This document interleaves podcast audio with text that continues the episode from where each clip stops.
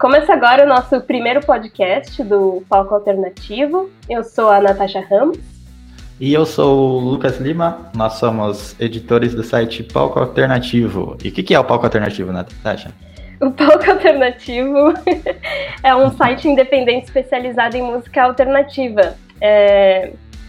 Ele existe há mais de 10 anos uhum. e a ideia surgiu lá atrás é, logo que eu saí, eu trabalhava naquele site, o Vírgula, sabe?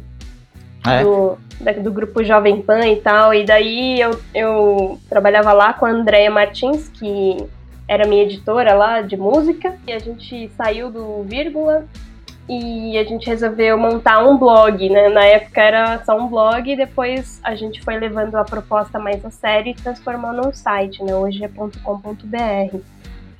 É, mas a ideia surgiu porque a gente tinha uma coluna no vírgula que era o, o raio-x, que a gente que criou e tal. E a ideia dessa coluna era entrevistar bandas alternativas e tal. A gente tá falando o quê? De 2007, 2008. Faz bastante tempo. Aí virou .com.br acho que em 2010. E aí no meio do caminho a Andrea saiu do projeto, outras pessoas entraram. E agora você está aqui, você é o nosso mais novo editor do Palco Alternativo. Em 2007, eu sei lá, acho que eu não era nem. não pensava nem. Em Ai meu Deus, eu entreguei a minha idade. Corta isso, abafa o caso. Vamos seguir para, vamos seguir em frente aí. O... Não, mas o palco ele tem, ele traz um pouco daquela coisa dos fanzines, né? Aquela, aquela estética mais anos 80 e tal, é, em conjunto com uma coisa contemporânea, né? Ao longo do tempo foi mudando um pouco a proposta e tal, a gente enxugou algumas colunas porque a gente tinha muitas ideias. Cada vez que a gente tinha uma ideia, a gente criava uma coluna, né? Então, é, a gente, ao longo do tempo, algumas colunas foram saindo e a gente manteve algumas colunas que a gente trabalha hoje. Então, sei lá, tem a, a raio-x ainda, é uma, é uma coisa que que permanece, da gente entrevistar as bandas que não são foco do mainstream, né? É, e fazer um raio-x mesmo da banda, contar de onde ela veio, para onde ela vai, quais são as influências e etc. E aí a gente também tem o disco clássico, que a gente fala de discos é, clássicos. é tipo um nome autoexplicativo. Faz sentido. E também a gente, enfim, tem várias. E matérias especiais. Hoje a gente chama de matéria especial tudo que não cabe nas colunas que a gente já tem. Porque senão a gente vai fazer aquilo de sempre criar uma coluna. Então, por exemplo, a gente tinha a coluna por trás das capas. Que inclusive a gente vai falar sobre ela daqui a pouco, mas depois, né? Quando a gente for abordar um dos assuntos que a gente separou. Mas a por trás das capas era a ideia de trazer a história das capas dos discos. Porque hoje em dia, com a música digital, a gente consome música um pouco diferente do que era antes, né? Antigamente, a gente tinha uma relação com o disco muito mais. É, palpável, né? é, palpável, mais próxima. O disco era concebido como, como um trabalho completo mesmo. A gente não consumia as músicas individualmente, né? E a capa era uma parte muito importante desse trabalho. Então, por isso que a gente criou essa coluna para contar um pouco da história das capas por trás dos, dos trabalhos, né? Dos, dos, trabalhos sonoros e tal. Então, se você entrar no site do palco, se você clicar em matéria especial, vai encontrar todas essas, essas ideias malucas aí que a gente teve ao longo Pô, dos legal. anos. Desculpa se eu falei demais, eu já aviso que eu sou meio prolixa. já deu 50 minutos aqui de podcast, estamos terminando a brincadeira. Mas agora nós não somos um, só um site, né? Agora nós somos um podcast também. É verdade. Esse é o nosso programa inaugural. Nossa, Essa é a nossa nova empreitada aí, porque o Lucas entrou para o nosso time ano passado, em meio à pandemia de Covid-19. É. E a gente. Já tinha pandemia quando eu entrei? Não lembro. Tinha, né? Já tinha? Ah, é já essa pandemia tá aí há 10 anos já, né? é verdade. Eu lembro que tinha tido um, um, um, tufão lá no, onde você morava, onde era mesmo? Esqueci agora. É, Florianópolis. É, isso. É, eu lembro tava disso. morando lá, teve um. Era um tufão, né? É verdade, Acho a gente ficou sem luz. Parece que faz 30 anos já, né? Sim. Parece que foi outra vida, né? Parece longe, mas ao mesmo tempo parece muito rápido. Parece que, ao mesmo tempo parece que faz 30 anos, parece que foi ontem. Então. Exato. Mas enfim. Mas esse podcast aí, qual é a ideia do, do nosso podcast? O que, que ele vai trazer de diferente? Pois é, não sei também. Me conta você. a gente vai ter um podcast alternativo, né? Porque a gente, tem, a gente tem uma onda de podcasts agora, né? E a gente está buscando, na verdade, ideias. Inclusive, se os ouvintes, se a gente tiver ouvintes nessa primeira edição, se tiverem aí ideias, a gente, a gente vai trazer alguns convidados, né? E eu tava pensando aqui, é, na verdade, eu tava pensando hoje, tipo, da gente trazer uns convidados de fora da música, né? Sem ser desse ambiente da música, mas que gostem de música, obviamente.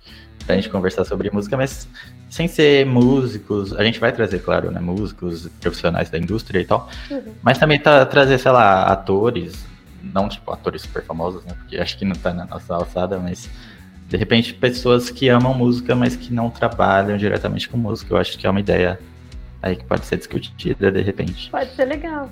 A ideia também é que a gente tem um acúmulo aí, como eu falei, de 10 anos de conteúdo, de pesquisa musical, né?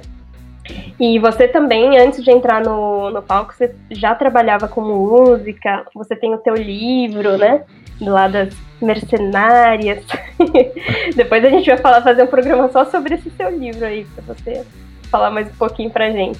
Mas acho que a gente tem coisa para falar, né? Coisa que pode ser interessante para alguém. Então, a ideia do podcast também é trazer essas informações aí da, que são frutos da nossa pesquisa, né? Da, das nossas empreitadas musicais, até um pouco das nossas opiniões pessoais sobre cuidado, música hein? alternativa. É? Ah, é. Cancelado, é.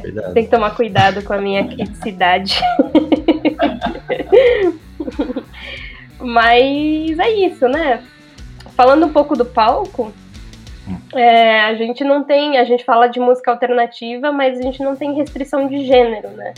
A gente já falou de MPB, passando por cumbia, shoegaze e, várias coisas, assim. Então, acho que é interessante a gente trazer aqui o que é música alternativa, que uma vez eu tava lá no, no Facebook e um cara perguntou para mim, mas mas o que, que é música alternativa para você, né? Que isso pode dar o que falar. é um conceito assim que eu gosto de deixar bem amplo, justamente para a gente não se restringir muito, né? Então eu eu penso música alternativa que é tudo aquilo que está fora do mainstream. E mesmo que a gente aborde alguma coisa que esteja no mainstream, a gente faz com uma abordagem alternativa daí. Eu... Até porque eu acho que a música alternativa, sei lá, se a gente for pensar, é, por exemplo, nos anos 80, era muito claro o que era, né? Tipo, música alternativa. Mas hoje em dia existem muitos nichos, né? É, porque exatamente. tá muito fragmentado, né? Uhum. Então, acho que fica mais amplo mesmo. Eu acho legal a gente ir atrás dessa galera porque tá muito espalhado, né? E a gente colocar tudo em um mesmo lugar, acho que acho Exatamente. que essa é, essa é a parada, né? Uhum, é, e também pra gente poder abordar, porque tem tanta coisa diferente que não tem uma, um label aí, né? Daí se a gente falar música alternativa é isso, aí de repente essa coisa que é fora da caixinha, a gente não aborda, apesar de ser um projeto super legal, só porque não encaixa naquele modelo que a gente pode ter pensado para abordar pro site. Então a gente deixa a proposta bem ampla, sem preconceitos, sem amarra, sem restrições, mas sabendo, né, com essa base de tipo, lógico, a gente não vai abordar um, uma banda que tá lá tocando na Globo, né? Ainda a Globo é a referência da mídia mainstream, né? Sim. É, mas então, vamos falar de hoje. Vamos. Então, hoje. Qual hoje é o nosso nós... programa hoje? hoje nós temos aqui um roteiro em que a gente pode seguir ou não, mas nós temos alguns assuntos que separamos aqui. Um disco que completa 50 anos de existência em 2021, um disco bem importante de uma banda que é mainstream, mas que a gente vai trazer uma abordagem alternativa. Uhum. É, você também vai falar aqui um pouquinho, né, Natasha, de um músico turco muito legal. A gente é a favor aqui da globalização, né? De... traz aí ritmos latinos com participações né, de músicos do mundo inteiro, acho que é bem legal. E a gente pode começar falando um pouco sobre uma banda é uma banda inglesa que você tá ouvindo e que o Iggy Pop é, ele, ele elogiou. Se o Iggy Pop elogiou, então deve ser boa, né? O que, que é pois que você é. É a Sleaford Mods. Um amigo meu que sugeriu, falou assim: escuta isso aqui que é bom. É o Iggy Pop, seu amigo. É, grande amigo, lógico, amigo de infância. Tô brincando. É, foi o, um amigo meu, também quase amigo de infância, a gente se conhece há 10 anos. É, mas ele falou: escuta isso aqui que você acha que você vai gostar. Daí eu comecei a escutar essa banda, a Sleaford Mods. Depois eu fui começar a pesquisar sobre ela e eu vi que eu achei um documentário em que o Iggy Pop fala que é a maior banda de rock, de rock and roll do mundo. Me chamou a atenção, sabe? Porque Iggy Pop é um dos caras que é uma grande influência para mim, enfim. E daí o que aconteceu? Eu, eu fui pesquisar. vi que é uma, é uma dupla, não é uma banda só, são dois carinhas aí.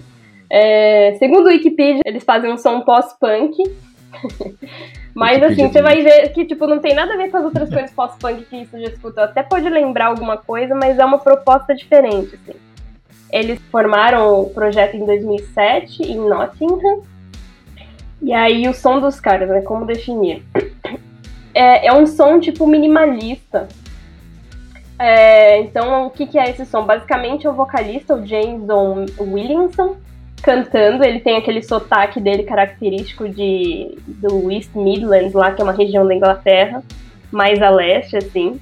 E ele canta em cima de uma base sonora repetitiva, que é criada pelo outro cara, que é o produtor e o.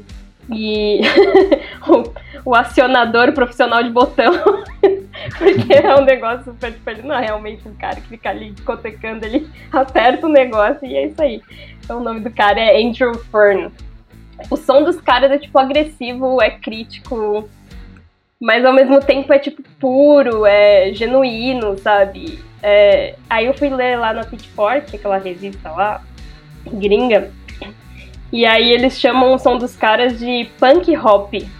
Porque, tipo, basicamente é uma base e eles ficam cantando em cima dessa base.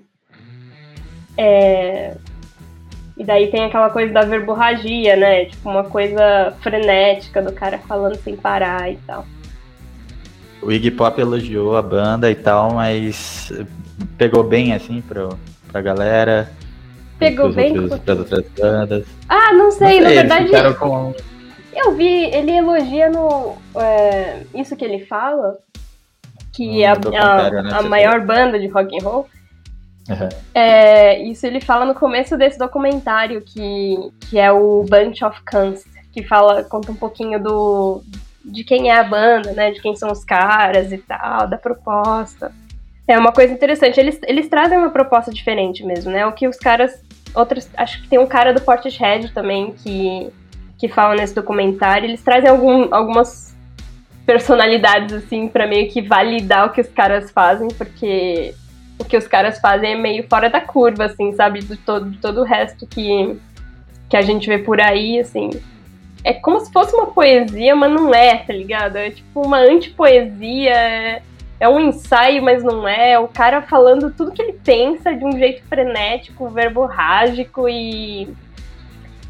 E agressivo. Parece, tipo, muito verdadeiro o que o cara tá falando, né? E aí eu é, o legal é que nesse, nesse documentário mesmo ele explica um pouco quem que é esse cara, esse Jason. Que ele é o coração da. É, tipo, o conceito todo, pelo que eu vi, da, da dupla é ele, né? Ele que fala, ah, não, eu quero mais isso, mais aquilo, pro cara que faz a base sonora e tal. Mas o cara que o Jason ele é um cara normal. E, tipo, a esposa dele no documentário fala, tipo, ele não se importa muito, sabe, com a própria vida e tal. Ele meio que só vive, assim, e. E aí ele trabalhava numa fábrica de frango, fazia uns bicos, assim, enfim, para ganhar a vida, né? Até que ele começou a, depois do expediente, né, desses shitty jobs que, ela, que a própria esposa dele fala que ele fazia ele começou a escrever uns ensaios, assim, que ele chamou de ensaio e tal, sobre a vida, sobre o que ele via, sobre o que ele pensava e tal. E não era muito bonito né, o que ele via, o que ele pensava. E, e daí ele deu um jeito de canalizar tudo isso na música dele, né? E irritou uma galera. Porque quando você fala o que você pensa, né? Que você realmente pensa, ainda mais nessa sociedade que é baseada em mentiras e aparências, você incomoda, né? Então, tipo, saiu até uma matéria em 2015 é, daquela revista inglesa Time Out. E a manchete da revista era Quem diabos os Slimford Mods pensam que são, sabe? Ai, gente, desculpa, eu não sei porque eu tô com essa tosse, esse pigarro aqui, peraí. Enfim. é, e aí em inglês, né? Who the hell do Slim for Mods think they are? Tipo, realmente. E aí eles falam um pouco da banda e tal, mas. Nesse, nesse artigo, mas é pra mostrar que, tipo, eles. É, eles são, tipo, irônicos, eles falam o que pensam, eles fazem uma crítica. É bem legal, assim. Ah, e criou um certo marketing com isso, né? Porque. É, sempre tem, não, né? Eu não sei não se é conhecem por... a banda. Vão atrás. Causa um né? buzz, né? É. É, em torno deles e tal. É, começou a chamar a atenção da galera, enfim. É engraçado que tem uns músicos nesse documentário que falam assim: Porra, por que, que eu não pensei nisso antes? ah, mas é muito bom. Ah, e é isso. Pra quem quiser, quem se interessou e tal, quiser começar a conhecer o som dos caras, eu sugiro um álbum que é o All That Blue, que foi lançado em 2020. E é tipo uma coletânea, uma compilação das músicas deles e tal. Quando eles assinaram com um selo independente lá, o Rough Trade. É... Mas é legal porque, tipo, traz uma. Como é uma compilação, você vai meio que ter um panorama geral, assim, do som dos caras, sabe? Acho que pode ser uma boa. E aí, você que está nos ouvindo, depois comente o que você achou dessa dica musical. Deixa o comentário aqui embaixo. Aqui embaixo não tem a gente na YouTube, né? Mas...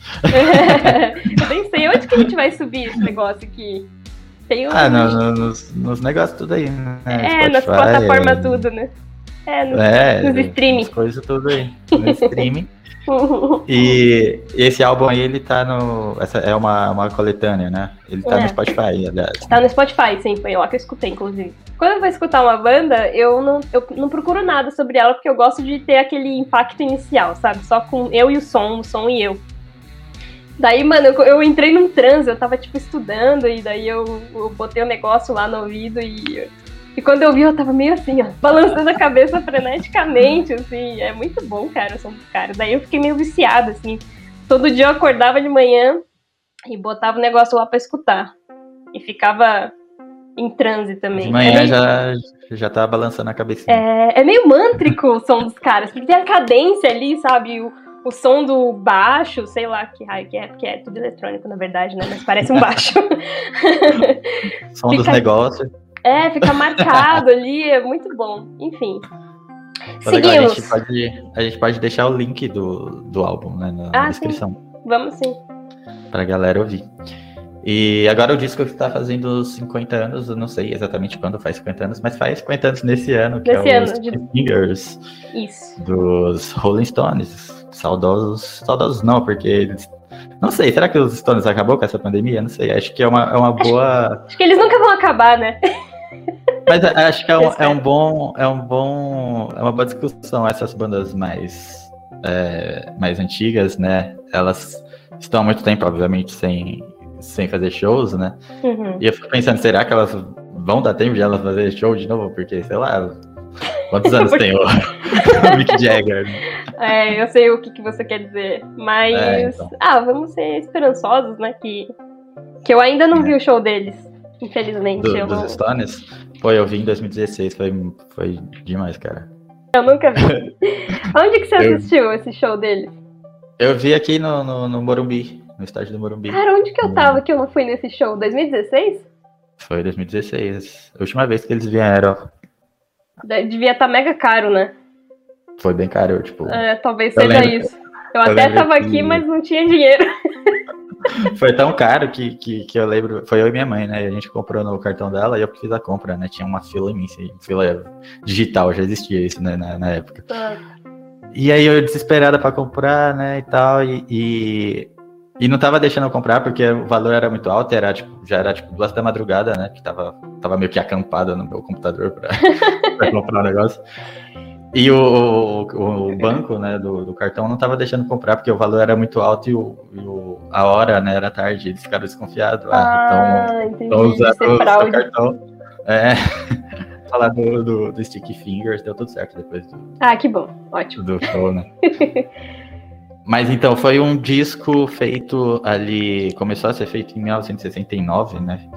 E era um período muito conturbado do, dos Stones, porque é conhecimento geral, Brian Jones morreu né, em 69. Uhum. uhum. E o Mick Taylor, que já tinha tocado né, no álbum anterior, mas ele não era oficialmente da banda, ele foi ali, é, como é que fala quando você é estagiário e você, você é efetivado, né? Foi ah, efetivado na banda. Começou o primeiro show dele em 1969, foi é, já para meio milhão de pessoas no Hyde Park, lá no, no, na Inglaterra, né? E ali eles já, tá, já, já estavam começando a fazer o Sticking Fingers, né? Inclusive, não sei se você já ouviu falar do Festival de Altamont, que é bem famoso. Acho que e, sim. Então, eles estavam é, na Flórida, né? Fica, Altamont fica na Flórida. E eles gravaram três músicas lá na Flórida. Foi Brown Sugar e. Eu não lembro agora as outras. Eu acho que foi Brown Sugar e You Got a Movie e mais uma música, eles gravaram lá e fizeram esse festival, que foi uma tragédia esse festival. Morreu um. É, é, primeiro eles iam fazer esse festival, acho que um autódromo, mas eles perderam a, a licença lá para fazer a licença lá da prefeitura, enfim, do governo, não sei, de alguma instância, né? E eles fizeram um lugar no meio do nada, assim, e foi mais de meio milhão de pessoas assistir, né? Foi um show gratuito. Que legal. E, e eles não tinham segurança, né? Não tinha, a polícia não, não foi fazer a segurança porque não era um. Porque um não era um evento oficial, né? É, então. E eles chamaram os Hells Angels, não sei se você conhece. O, Lógico que conheço. que eram conhece? aqueles motoqueiros e tal, super violentos. E eles ficaram drogadaços, né, lá no, no, evento e começaram a bater nas pessoas. Tipo, as, as, pessoas chegaram perto, chegavam perto deles e eles metiam um soco nas pessoas, tipo, não chega perto de mim. E tinha um rapaz, né, que era um cara negro, ele estava tentando invadir o palco, né? E ele tentou invadir algumas vezes até que um dos Hells Angels deu uma facada nele. E ele acabou morrendo ali. E só que a banda não soube na hora, soube depois, né? E, e os Stones ficaram com uma reputação horrível, né, na época. Por causa disso, e outras pessoas foram pisoteadas depois, quiseram invadir o palco, eles tiveram que sair correndo para um, um helicóptero que estava lá perto, enfim. E aconteceu tudo isso. E o, o Stick Fingers, ele meio que salvou um pouco a banda, porque é, trouxe diversos hits, né? Uhum. Que são hits até hoje que fazem parte dos shows. Você vai no show dos Stones, você ouve Brown Sugar sempre, né? Porque... É tipo um álbum de hits. é. Foi um disco feito em dois anos, né? Meio demorado, assim, entre aspas. Hum. Mas não por, causa, por conta das composições, é porque eles gravavam. Eles não tinham um lugar fixo de gravar, eles estavam em turnê, então eles gravaram, por exemplo, três faixas lá no, na Flórida, nos Estados Unidos, depois gravaram um pouco na, na casa do Mick Jagger, enfim. Hum. E, mas as composições eram feitas super rápidas. Por exemplo, Brown Sugar, eu tava lendo aqui que foi o Mick Jagger compôs em 45 minutos. Foi no estúdio mesmo, ele escreveu, foi escrevendo, escrevendo e. Pronto, Caramba, pronto, inspiração, né? Imagina é. o cara uma fonte de inspiração. E outra faixa importante desse disco, né, que é Wild Horses, é o, o Keith Richards ele tinha escrito. E aí o, o Jagger pegou e, e porque a, a, letra inicial era em homenagem ao Marlon, que era filho do que é filho do, do Keith Richards, né? Uhum. E aí o Jagger pegou a letra, não, tipo, roubou a letra porque eles compunham juntos, né? Mas ele fez umas mudanças que, tipo, tirou o significado da, da letra e, e o Jagger na época era, tinha uma paixão muito forte pela Marianne, né? Marianne Faithful. E meio que pareceu que a música foi feita para ela, sabe? E uhum. ele causou meio que um embate, assim, porque o, o cara tinha feito a letra pro filho dele, né? Mas, mas foi uma coisa rápida, assim, também não foi, tipo, uma briga extraordinária. E, e aí ficou desse jeito, porque principalmente o Keith, né, o Keith Richards, ele, ele sempre achou o Mick Jagger um dos melhores letristas do mundo, né? Então ele tinha essa confiança.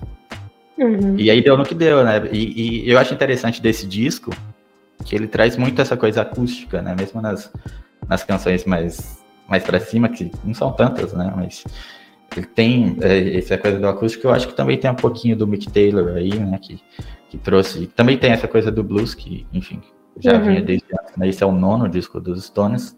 Sim.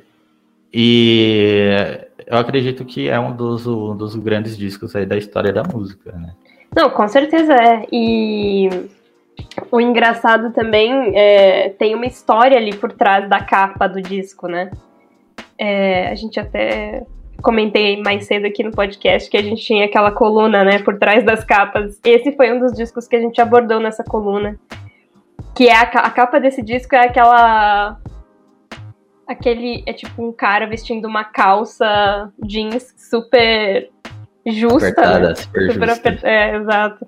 E essa e essa bem ali, né, na, na região da virilha. Foi deu o que falar. Imagina isso nos anos 70, cara. Os pais e as mães, família enlouquecidos com essa capa aí. Foi uma loucura. Mas... Imagina você chegar, tipo, sei lá, na sua casa com um disco desse, né? É, e abria, né? O zíper ele abria, né? Exatamente, a gente não tá falando de um, de um, disco desse tamanho assim, né? A gente tá falando de um vinil, um negócio é. gigantesco. E tinha lá a virilha de um cara X estampado. Né? Não, lógico, dentro de uma calça, mas era uma calça bem apertada. e tinha a coisa do zíper, né? Que era super. Exatamente. Super era meio interativa a capa, né? Você abria o zíper e daí saía uma cueca de algodão branca. Só que a história é que, tipo, come... essa história do zíper começou a meio que zoar o, o disco, né? E daí eles tiveram que fazer umas adaptações na, na capa para não, não riscar os vinis, enfim, né? O Andy é. Warhol, ele que fez essa capa aí polêmica. Não é para menos, né? Porque o Andy Warhol, ele sempre teve umas coisas assim polêmicas e tal, né? Controversas. Sempre gostou desse tipo de arte, que é uma arte contestadora, né? Uma arte que que te tira da sua zona de conforto. Há quem não goste, há quem goste. Enfim, não vamos entrar nessa seara. Mas é muito interessante é, as histórias por trás dessa capa aí da, do Stick Fingers. Depois, se alguém tiver interesse, a matéria está no site, no palco alternativo. É, a gente pode deixar o link também, a gente vai ter vários links na, na, descrição. Sim, com certeza. Senão esse programa vai ficar né, muito longo, vai, vai, ter, vai ser que nem uns podcasts que tem por aí de duas horas. Aquela, né? a crítica, olha a crítica. A. Mas, Mas, qual é a sua música preferida do, do Chicken Fingers? Ah, acho que Wild Horses é uma das Mas minhas preferidas. Que, eu acho que eu gosto bastante de Dead Flowers. Hum, muito bem. É, é difícil escolher uma, né? É eu acho muito difícil, porque são muitas músicas boas, né, cara? É difícil. É, é o tipo de banda que é conhecida por todo mundo e que a gente vai abordar no palco, porque, cara. Porque são os Stones, tá ligado? Não tem muito o que fazer. Não dá pra fugir das coisas boas da vida. Uma coisa legal também do, do, do Stick Fingers é que os Stones sempre trabalharam com muitos músicos de, de apoio, né? E um deles era o Bob Keys, né? Não sei se você, conhece. Que, enfim, ele ficou na banda até, sei lá, até recentemente que ele, enfim, só saiu porque ele faleceu mesmo.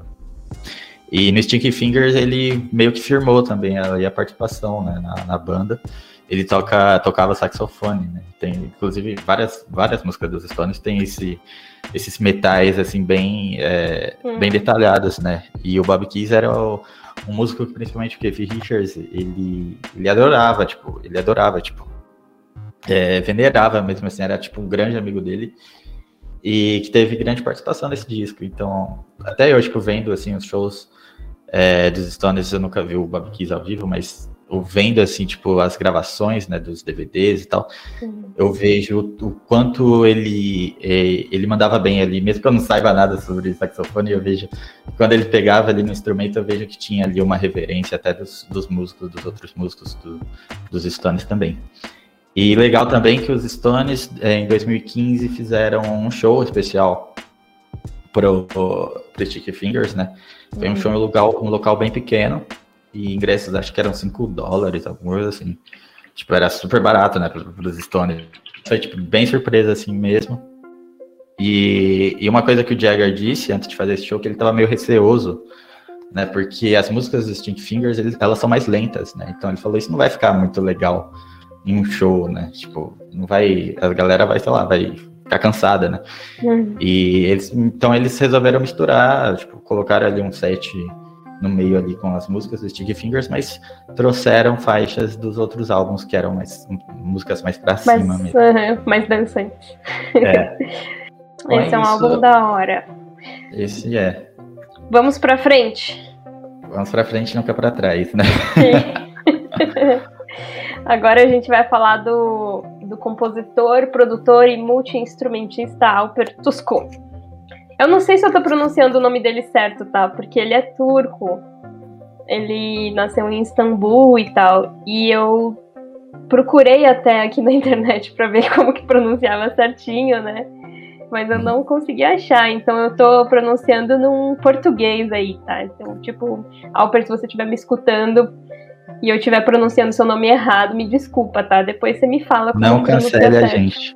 É, não cancele a gente, nós somos bom, bem intencionados.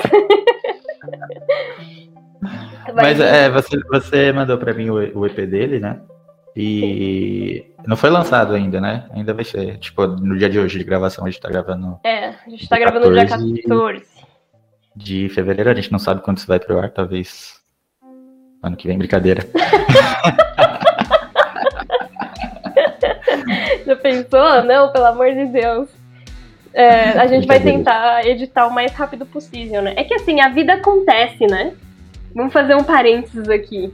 Às vezes a Pois vida é. acontece e nos absorve de uma forma que a gente não consegue tocar os nossos projetos independentes, né? Então, É quando a gente tem um patrocinador, assim, tipo, sei lá, um banco Bradesco da vida, tipo, Pois é. Aí a gente vai ser, é, vai ser, vai ter uma constância maior, né? A gente mas- faz até um, um episódio por dia, assim. Que, Com certeza, a gente só vai fazer isso, né? Quer Que é legal, né? Tá aqui conversando sobre músicas. Sobre... É, não, é um sonho, né? Não É. ter que trabalhar nos empregos, poder só trabalhar com música, seria maravilhoso. Mas enfim, eu também tenho um mestrado pra terminar, então não seria só até terminar o mestrado, não tem, não teria como ser só o palco, mas um dia será, espero.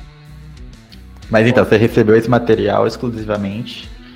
Sim. É, A história toda começou há um ano, mais ou menos. Foi assim.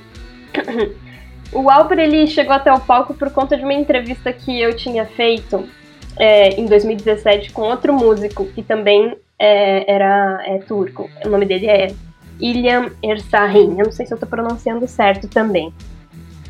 É, porque, enfim, né? Desculpe, gente, se eu estiver pronunciando errado. Podem me corrigir aí, quem souber. Mas enfim, além é, esse cara, o William, ele ele além de ser o dono daquele clube nova-iorquino, o Nublu, que é um clube de jazz, enfim, bem famoso.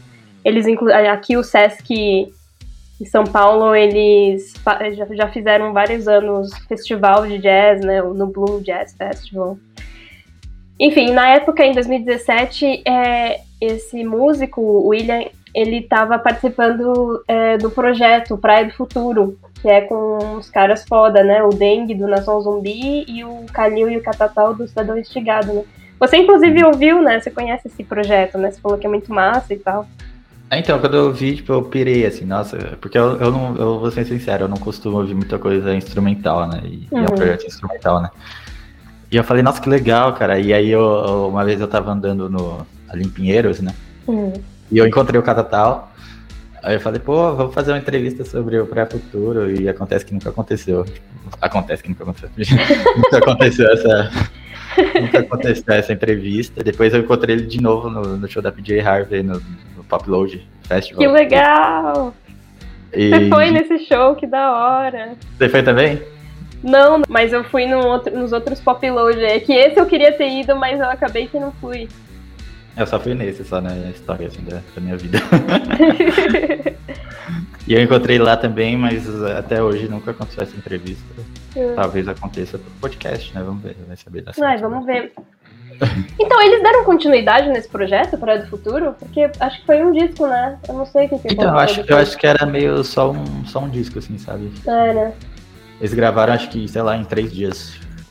Sim, é, então eu entrevistei o, o William nessa, nessa ocasião aí do, desse disco, e aí tá bem legal a entrevista, tá lá no, no palco. A ideia é que ele, ele fala, tipo, que ah, a gente só queria tocar como nós mesmos, assim, pareceu um, um projeto bem despretensioso e tal, né?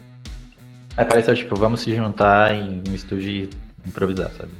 É, exatamente, fazer tipo uma jam e se divertir, né? Não, é. não era uma coisa assim muito pretensiosa nem nada.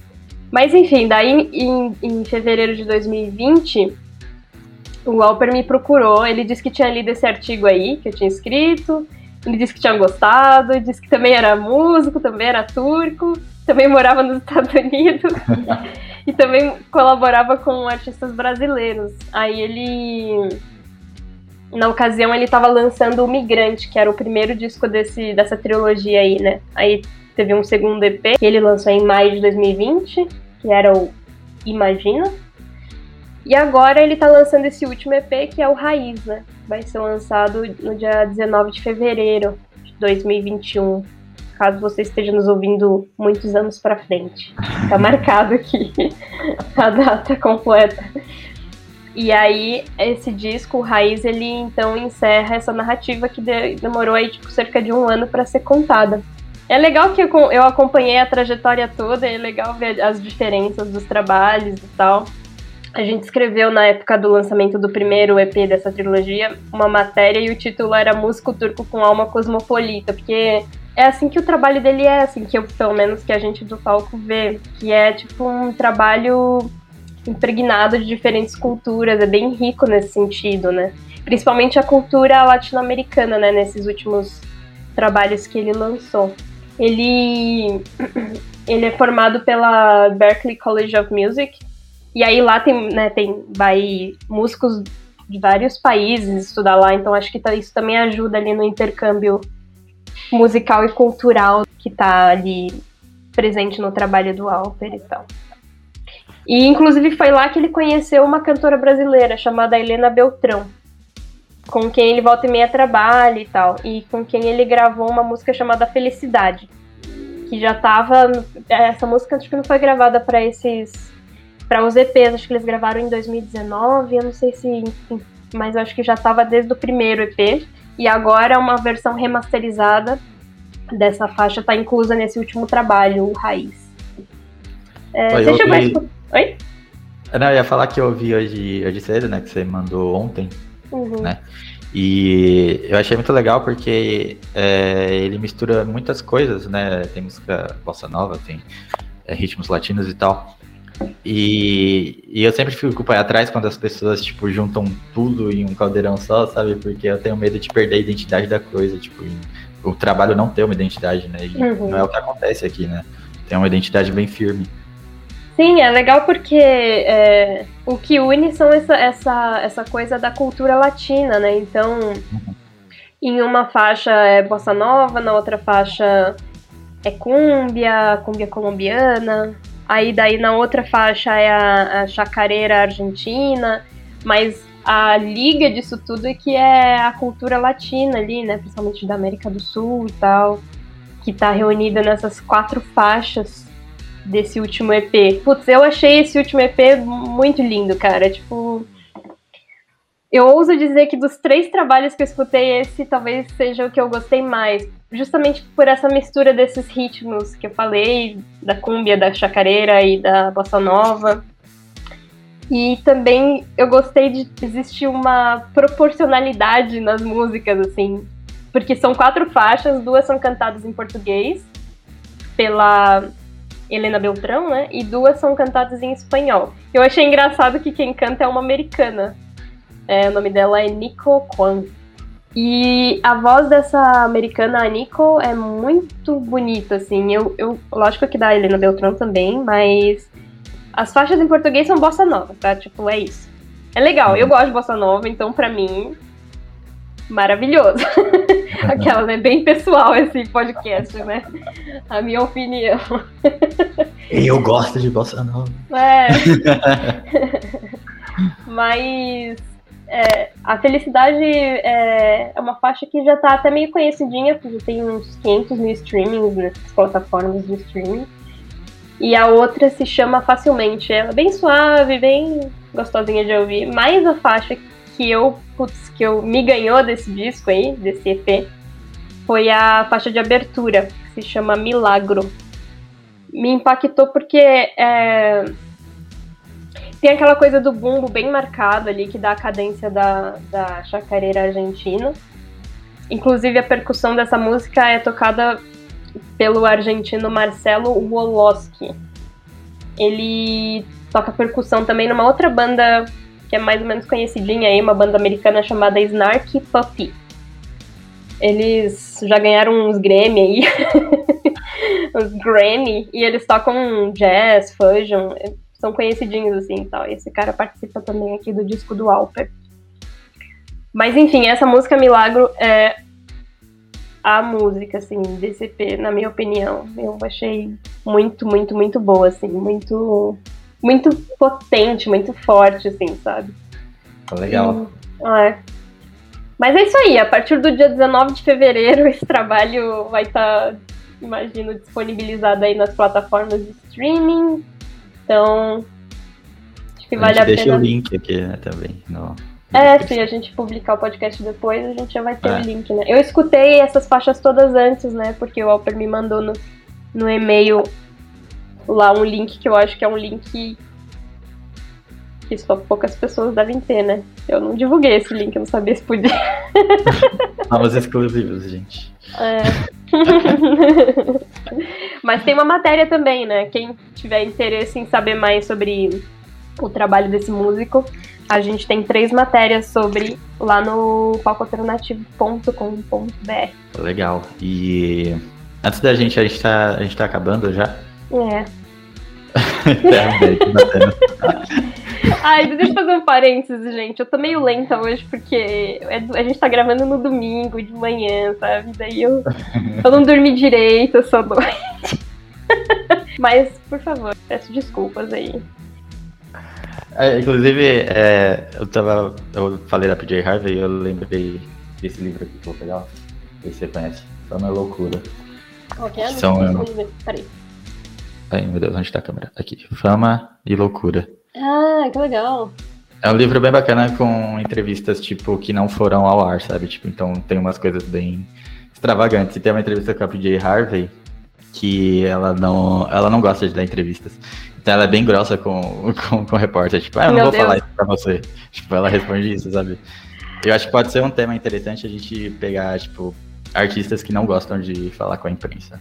Pode ser um tema. Pode ser legal também, né? Tipo, o programa pode ser o tormento dos jornalistas, né? Cara, sabe quando eu trabalhava lá no, no Vírgula? Eu morria de medo de, de ter que entrevistar um artista que era grosso, assim, sabe? Ainda mais que eu tava começando e tinha, sei lá, 18 anos, sabe? 18, 19 anos e. Sei lá, né? Eu não tinha experiência nenhuma, daí eu tinha muito medo. Uma vez me botaram pra falar com o Nazi. Pô, sério? É, porque o, o prédio do Vírgula ficava ali na Avenida Paulista, não sei se ainda fica. Mas o prédio do Vírgula ficava perto do prédio ali do, da Rádio Jovem Pan, sabe? Então, volta e meia, eles mandavam a gente lá pra a Jovem Pan pra entrevistar algum. É, pra entrevistar alguém que tava lá sendo entrevistado na rádio, pra gente aproveitar pro, pro site. E aí uma vez o Nazi tava lá, e aí eu fui lá conversar com ele. Mas foi bem rápido, assim, porque foi tipo, era no intervalozinho do programa, sabe? E aí tinha aquele povo do Pânico, sabe? O programa Pânico. Sei, sei. Aí acho que o, o, eu, não, eu nunca tinha realmente assistido esse programa, né? Eu não sabia quem eram as pessoas. Uhum. Daí, tipo, tinha. Aí eles estavam lá, né, circulando, porque, enfim, era, o, era a rádio. E aí esse. O, Bola, acho que era o Bola que tava lá, sabe? Não sei se uhum. o nome dele era esse, mas enfim, todo mundo conhecia ele assim. Sim. E daí na época eu tinha um cabelo bem curtinho e. E eu tava. eu, eu não tinha escolhido muito bem o outfit no dia. eu tava, tipo, combinando uma blusa azul com uma calça azul, sabe? Tipo, eu tava uhum. toda de azul. E não era um azul escuro, era tipo um azul meio royal, assim, sei lá. E eu tava com o cabelo curto. Daí o Bola falou que eu era Melipolan e o. Acho que eu era o Christian Pior, né? Tinha esse cara aí. Você acha que tinha, não sei. Ele virou e falou que eu parecia uma Smurf. E essa menina aí, toda vestida de Smurf? Ai, que vergonha, mano. Mas foi divertido. Mas e o Nazi? Hã? E o Nazi? Ah, nem lembro. Ah, o Nazi tava lá, ele foi gente boa, não lembro, foi tipo Ah. uma entrevista qualquer, assim, comum. Eu nem- nem lembro que eu perguntei na época, mas deve ter lá no, no site do Vírgula, se a gente procurar alguma coisa do ano de 2000 e... 2007. Acho que, eu, acho que eu trabalhei lá em 2007, faz tanto tempo que eu nem lembro direito. É, Isso me lembrou, isso me lembrou uma vez que eu fui, eu fui entrevistar o João Gordo. Hum. E eu fui no restaurante dele e, e ele foi super de boas, assim, no- no- eu fui duas vezes, né? Porque não deu tempo de terminar a entrevista. Ele foi super simpático no primeiro dia e tal, e falei, pô, eu tava com mal medo, né, de entrevistar o João Gordo. Uhum. Aí, aí eu voltei depois e ele tava, tipo, de mau humor, sabe? E, o que que você quer saber mais de mim, mano? Calma, moço. No primeiro ele conseguiu manter as aparências? É, depois mas deu certo. E aí eu tive que tirar a foto, assim, do, no segundo dia, né? Ele tava com uma cara meio feia, assim, meio fechada até. Tem a foto lá no. Acho que tá no, tá no A palco, gente né? publicou no palco, né? Foi uma, uma entrevista bem legal, bem completona, assim, bem diferentona. Era na ocasião do restaurante dele, né? Ele É, porque tem? era, era na verdade. Tem, tem. É, Era na verdade um trabalho de faculdade. Que a Hum. gente fez uma revista de, de gastronomia. Então a gente ia falar do restaurante dele. E aí eu peguei e coloquei no meu site também. Muito bom, cara. É esse tipo de, de abordagem que eu acho da hora, que né, a gente vai falar com o, o João Gordo, mas é tipo com uma abordagem lado B, né? Abordando o restaurante dele. Que é tipo um outro lado dele, né? Que a gente não conhece tanto. Sim. Mas é isso, né? Por hoje. é, mas antes da gente terminar, eu acho legal é, você deixar aí as redes sociais do palco. É, eu acho que eu Facebook, deixo Instagram. no. Eu, de- eu falo ou eu deixo? Eu não sei. Acho que os dois. Acho que é legal as pessoas entrarem no nosso Instagram. A gente criou um Instagram não faz muito tempo. É, Sério? Não faz tempo?